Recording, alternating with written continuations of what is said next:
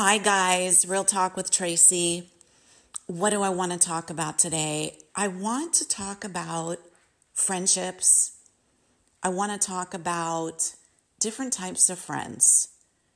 You know, some people say somebody is my best friend, and other people will be more of a friend, but more of an acquaintance.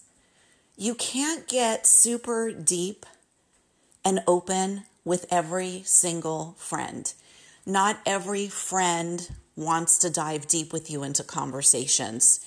There's some people that just want to go to lunch, talk about shopping at the mall, what's going on in the news. You know, they just keep it really light. There's some people I only see twice a year. They're really busy. And I don't take it personally. They just have very busy lives and the times that I see them, I enjoy them. But I know they're not the kind of friend I could call at two o'clock in the morning if there's an emergency. So there's different types of friends, and that's okay.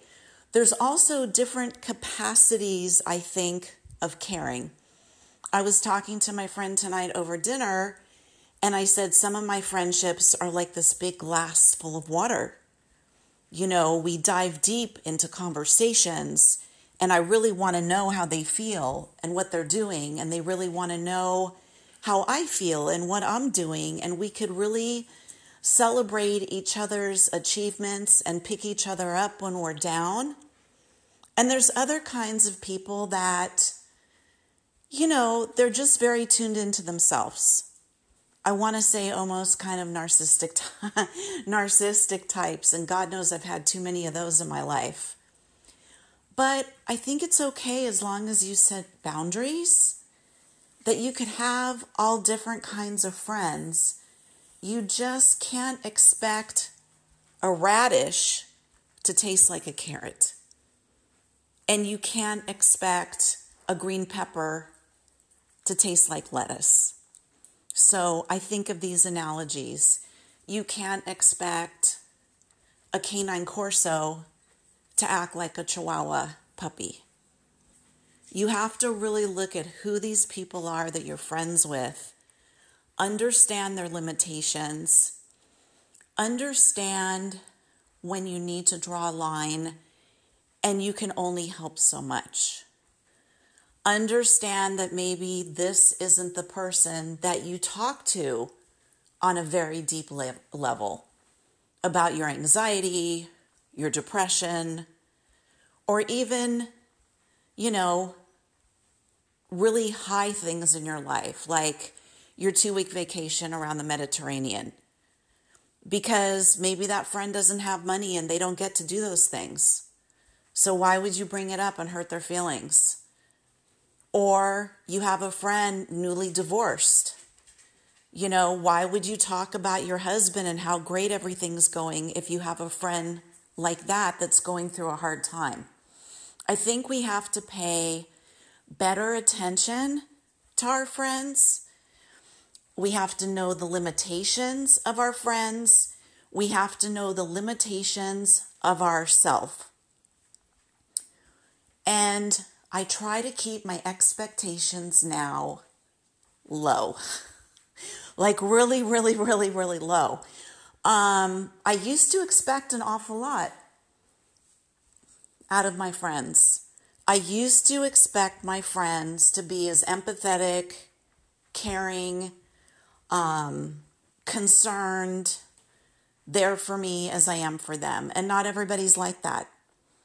And I can honestly not that, I can't be that way for everybody. Some people will just suck the living life out of you. Some people are like a very strong coffee, you know, or a very, very, very sweet piece of cake. It's delicious, but you could only have a little bite at a time. Where with a piece of flan, I could have the whole piece. But if it's very, very buttery and very yummy and strong and sweet, you know, your idea is I'm going to eat this whole piece of cake, but after the second bite, you're like, oh, this is just too much. And sometimes that's what people are like. They're just too much. It doesn't mean you're not there for them, but you know your boundaries. And I think that's a really good thing. I always talk off the top of my head, kind of um, just off the top of my head about what I'm thinking about. And it's funny too, because a lot of times when I'm doing these podcasts, I put my dogs in my bedroom. Right now, I didn't. And my dog is kind of circling me, and then you'll hear him shaking in the background. It's his collar because he's trying to get attention. He's also my friend, aren't you? Sam, where are you, babe? It's funny. Anyway, um, I just wanted to say so many people I talk to, they'll tell me, oh, this person disappointed me so much. She wasn't there for me. She wasn't there for me when I really needed her. And so that's not going to be a very close friend. That's not going to be a friend that has a very deep capacity. That person doesn't have a whole huge pitcher of water, which is like their love and care, to give to you. They, they may only have a thimble. But if you could accept them for how they are, you could still be friends with them. You could still enjoy a mixed salad but you don't want the salad, all of it to be radishes. You don't want all of it to be peppers. You don't want all of it to be carrots. You know, if you've ever had anchovies on a pizza, anchovies on a pizza could be pretty good. But if you have too many anchovies on, the, on a piece of pizza, you would be like, oh, this is just too much. So I think it's really good to know your limits um, now he's drinking water. He's making all sorts of sound effects for you. Um, I think it's really good to know your limits, and I think it's really good to kind of lower your expectations. And when people do come through for you, you can be surprised and happy about it. But a lot of times, unfortunately, they won't.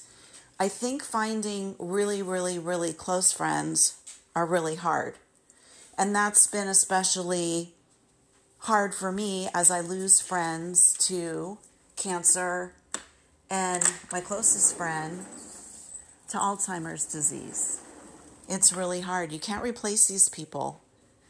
Um, I've had so many dogs who have passed away, and it's gut wrenching. And, you know, I tell myself, God, I just, I don't know if I'm ever going to feel as close to another dog as I felt to this dog. This dog gave me so much love and it was so amazing and it had all these great qualities. And then that that's my other dog. Go ahead, guys. And then all of a sudden, one day comes and you get another dog and they're wonderful. Are they the same as the other dog? No. But are they wonderful and different? Yeah, they are we talk about, my husband and I talk about people getting on and off our train, that life is like a train ride, and there's times that people will get off. The train stops and they jump off. And sometimes you don't know why they're getting off your train. Sometimes you don't know why they don't want to have a relationship anymore. But they kind of go out of your life. Maybe they're still in your life, but they move away. I had a really good friend. She moved to Tennessee. And when I found out she was moving from California to Tennessee, oh my God, I was so sad. You know, I wanted to be happy for her, but I was sad. This is somebody that I walk with all the time and talk with all the time, and we double date and we hang out at each other's house and we go to lunches and we talk about everything under the sun. And she's really interesting and really funny and really fun. And I had a wonderful friendship with her and I still do, but do I get to see her that much now? No. And it's not the same because she doesn't live near me anymore. So it's really hard. But when I get the chance to see her, I feel really fortunate. I feel really lucky. And I have new people getting on my train quite often because I have a ladies' lunch meetup group. And you can do it too. You go to meetup.com on your computer if you're in the, uh, in the United States. I don't know if they do this in every country, but you could put together a ladies' lunch group. You just start it. You put together some pictures of wonderful food. You could write a bio on yourself, what you're all about. And I wanted a group of women that are just kind, caring, supportive, fun, people that are looking for new friendships. Because as we get older, people die, people move, we start losing our friends. And how do we fill those spaces? Especially those of us who don't have kids that live close by or we don't have kids at all. And as you get older, I think it's very healthy and it's very good to have a good circle of women friends. And if you're a guy, I think it's also healthy to have guy friends. But I feel like for women, from what I've seen, it's more important. Not only that, but most women, statistically, we outlive men. So once the husbands, you know, if they if they die before us and we don't have kids, what is our support network if we don't have these friends?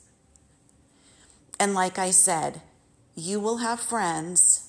You know, I've said so many times to my husband, well, why doesn't she care enough? Or why doesn't this person, you know, like when I found out I had herniated disc in my back and I was in the hospital for migraines and things like that, you know, why doesn't this person reach out to me? She's not that kind of friend.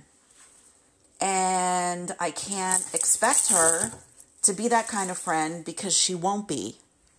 She's somebody I've known for a long time and I love her but I know that our friendship isn't that deep.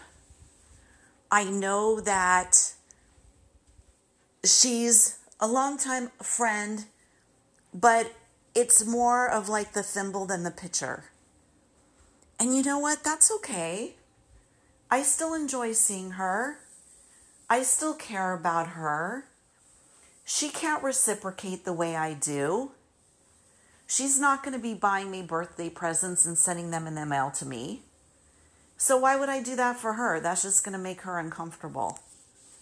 I like to lavish love on people, and sometimes part of that is gift giving. And like my my closest friend, one of my closest friends, I have a I have a few. I'm very lucky, but one of my closest friends, um, we would send each other presents because we didn't live by each other. We would send each other stuff in the mail all the time. I mean, like, I would go to the mailbox and there'd be a card and there'd be $10 in there for gas money. Like, I need gas money. It's so, she's so hysterical. And I, what are you sending me this gas money? Well, you sent me turmeric, you know, because I was sending her all sorts of supplements to help with her Alzheimer's. So she would send me like $10 and, you know, I love and adore you and this is for gas money. And she didn't need to do that, but she was just, and she, and, and she's still thoughtful like that, although she doesn't have the capacity to reach out anymore. She's in a medical facility. I'm still reaching out to her. I'm visiting her. I'm going to fly up in a couple months and visit her again. I'm sending her stuff on Amazon, and I promised her I'd call her every week no matter what. And I do. And this is just life, guys.